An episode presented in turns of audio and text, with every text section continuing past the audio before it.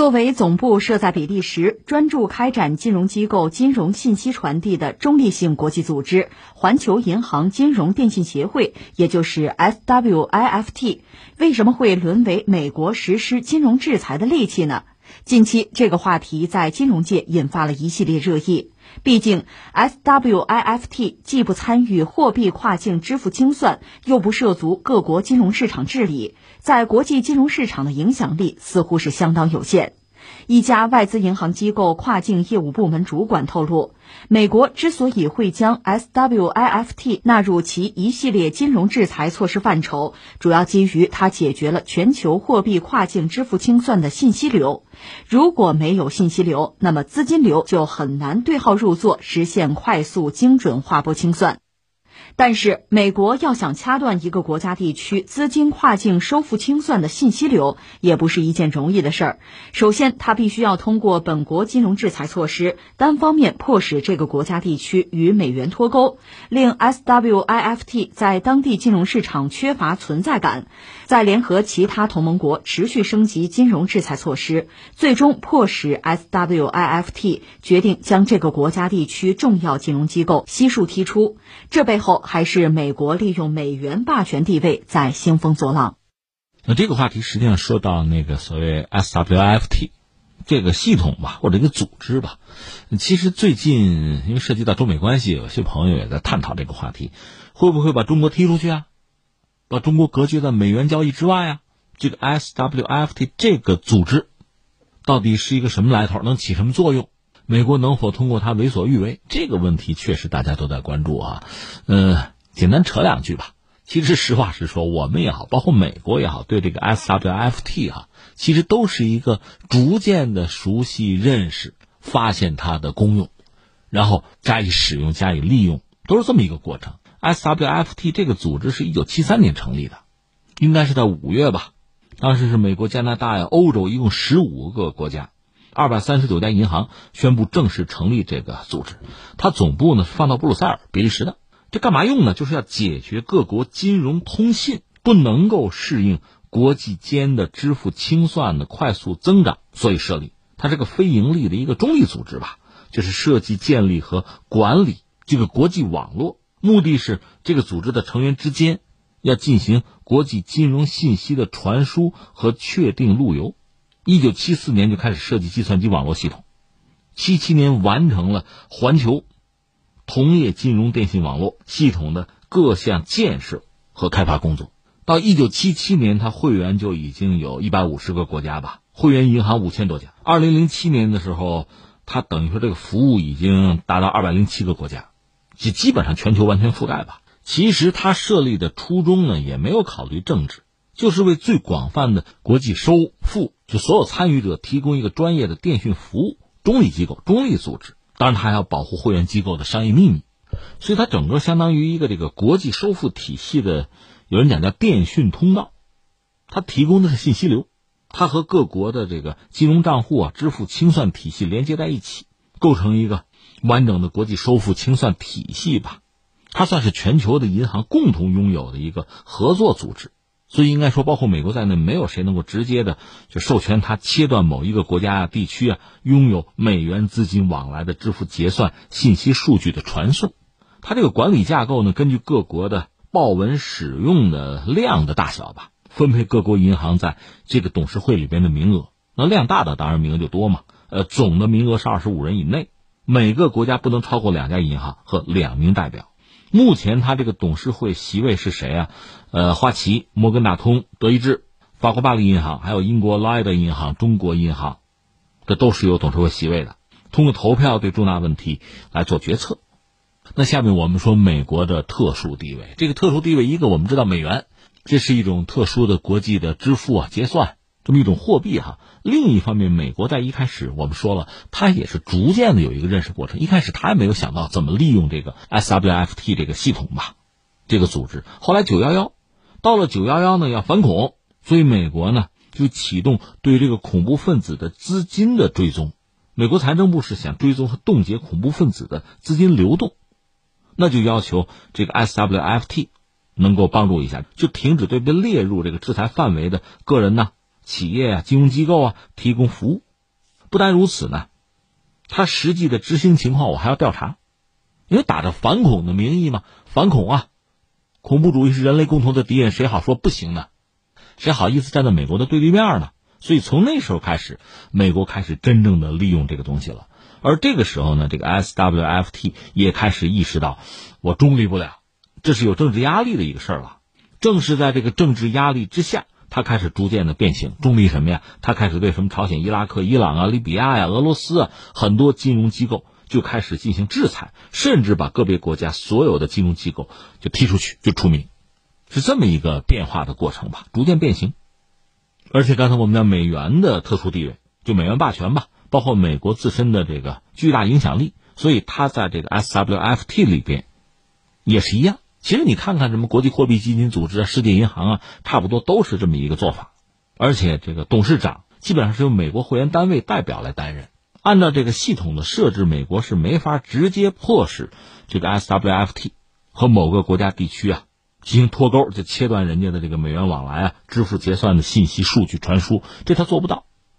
但是美国人逐渐的摸索出一个就操作的套路，比如他这个二零零八年整伊朗，就说这个核扩散嘛，对伊朗金融制裁，先是禁止伊朗金融机构使用美国那个纽约清算所银行同业支付系统，就开展美元交易结算，切断伊朗使用美元并且参与美国的金融交易系统的联系。那实际上就是让伊朗和美元脱钩了。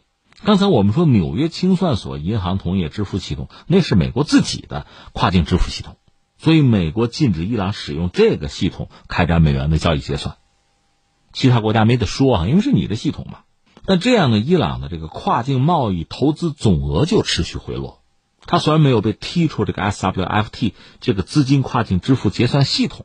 业务量是萎缩了，然后到二零一二年，美国联合欧洲升级对伊朗的金融制裁，这回把它直接踢出去了，就是四家重要银行踢出去。那你说欧洲怎么这时候跟美国跑呢？欧洲是这么想，因为实际上是美国不让伊朗用美元了，在这个 SWFT 这个系统里面，伊朗银行其实已经可有可无了，已经这样了。那欧洲人说，那踢出去就踢出去吧，是这样。所以你看，美国等于说是找到了一整套做法，把某个国家或者地区吧变相剔除出这个系统。因为美国那个纽约清算所银行同业支付系统吧，它的优势地位是绝对的，所以这个 SWFT 这个美元交易信息报送吧，没法和美国脱钩，没法单独存在。所以美国就掌握这个优势，就利用了这个优势。其实说到底还是美元的霸权地位在这儿。那你说美国岂不是可以对任何一个国家发起攻击吗？理论上是这样，所以虽然这个 SWFT 这个系统也觉得自己很无辜啊、无奈哈，但是没办法，它已经沦为美国人的一种工具。那你说怎么办？怎么应对呢？应该说很多国家有尝试，各国有各国的玩法吧。一个是谁呢？欧洲，欧洲是怎么着呢？也明白美国这么玩于自己是不利的。一个是你自身是有利益，再就是这个 SWFT 真要有独立性、要中立的话，那必须是多元化的，就是这个国际货币体系啊，不能是一头沉，也不能是美元占太大的优势。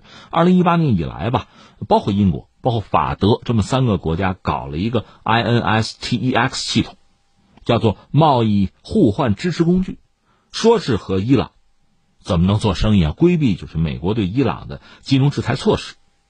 当然我们知道啊，雷声大雨点小。欧洲人始终不敢用这个系统跟伊朗做石油生意，也就是弄点什么人道主义物资啊、药品啊。美国说了，这玩意儿我也不制裁，所以这个东西有绕开美国、绕开美元可以做到，但关键在于使用它的人敢不敢，这是一个。另外还有像新加坡，新加坡是这么着，用区块链技术吧，搞一个新的国际收付清算系统，这是新加坡的玩法。但是新加坡本身影响力有限，而且新加坡对美国来讲重要性在下降。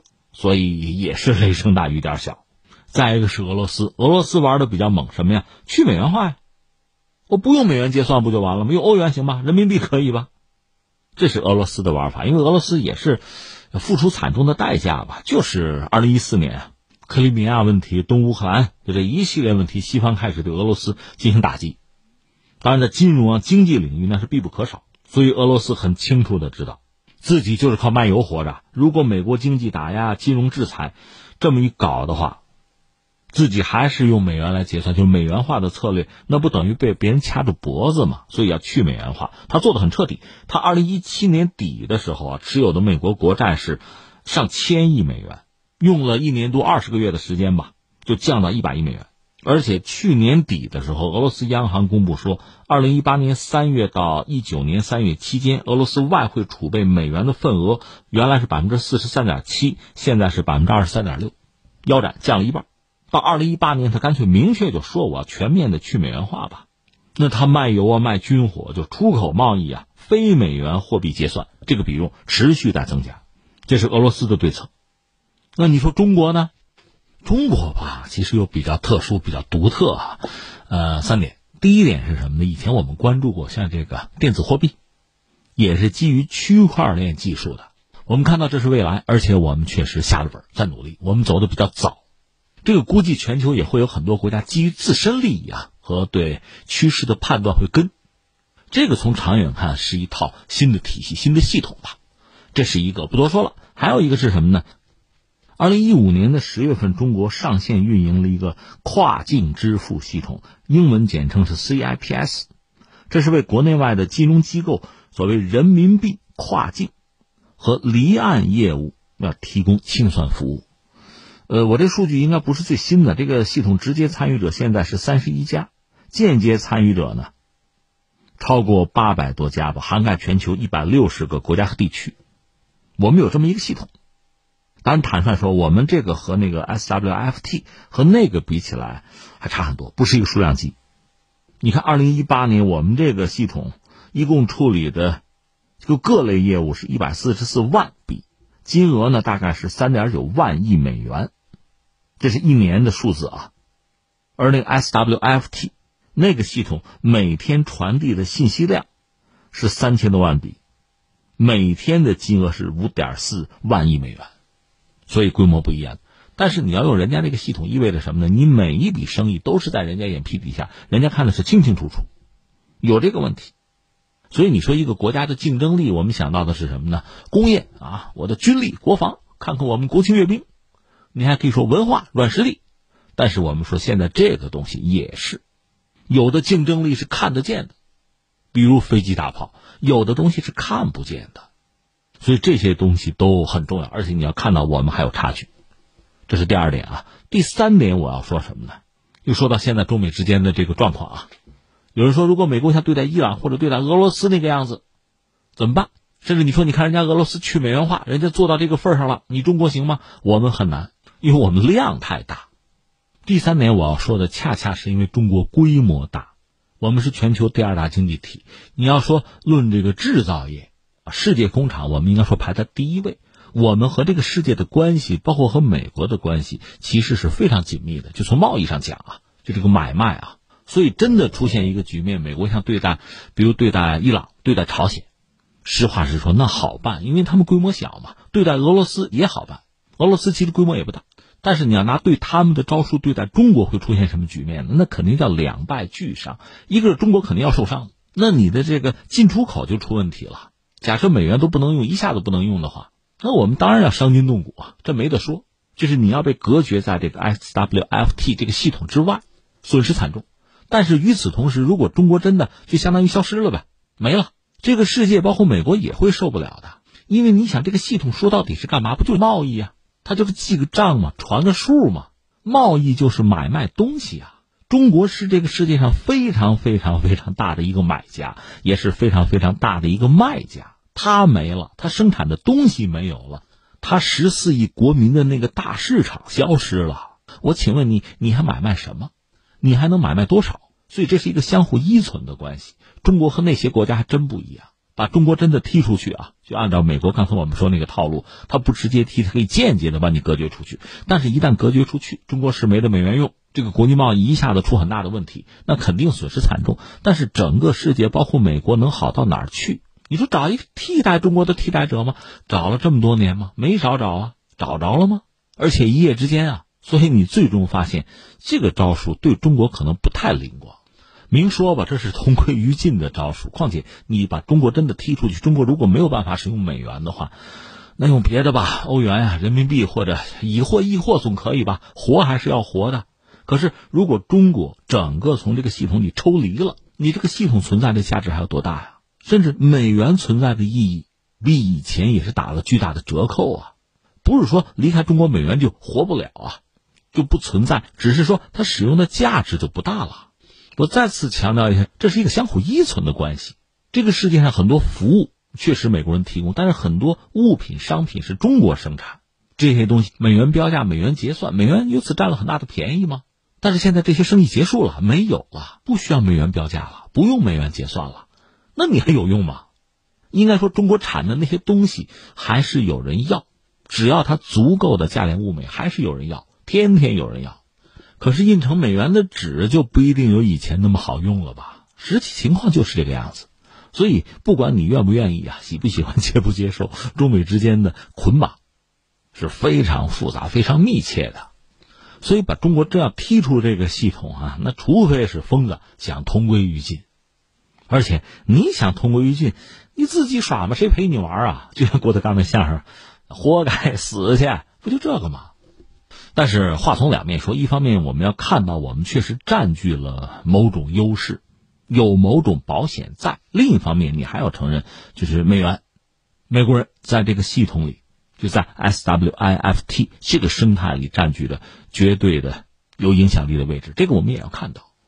其实不单是我们刚才说欧洲啊，包括俄罗斯等等吧，经济规模不同，国家大小不同，但是大家都看到。这个系统到现在基本上被美国人把持的话，于大家于这个世界不利、不安全，还是要强调多元化。大家还是有这个共同的愿望和目标，那就好。